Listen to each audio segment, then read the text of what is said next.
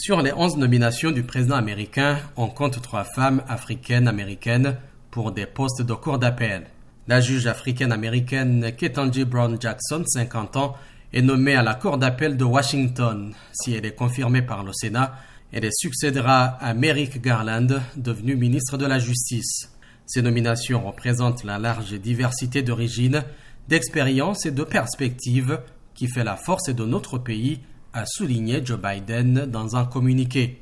Selon la Constitution américaine, le président nomme à vie les juges de la Cour suprême et les juges fédéraux, de même que ceux des tribunaux d'appel ou de première instance. Il revient ensuite au Sénat de les confirmer.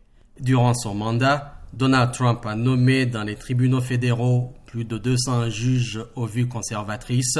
L'ancien président a pu s'appuyer sur un Sénat dominé par les républicains. Le leader républicain du Sénat, Mitch McConnell, avait bloqué plusieurs candidats présentés par Barack Obama. cent sept postes de juges étaient restés vacants.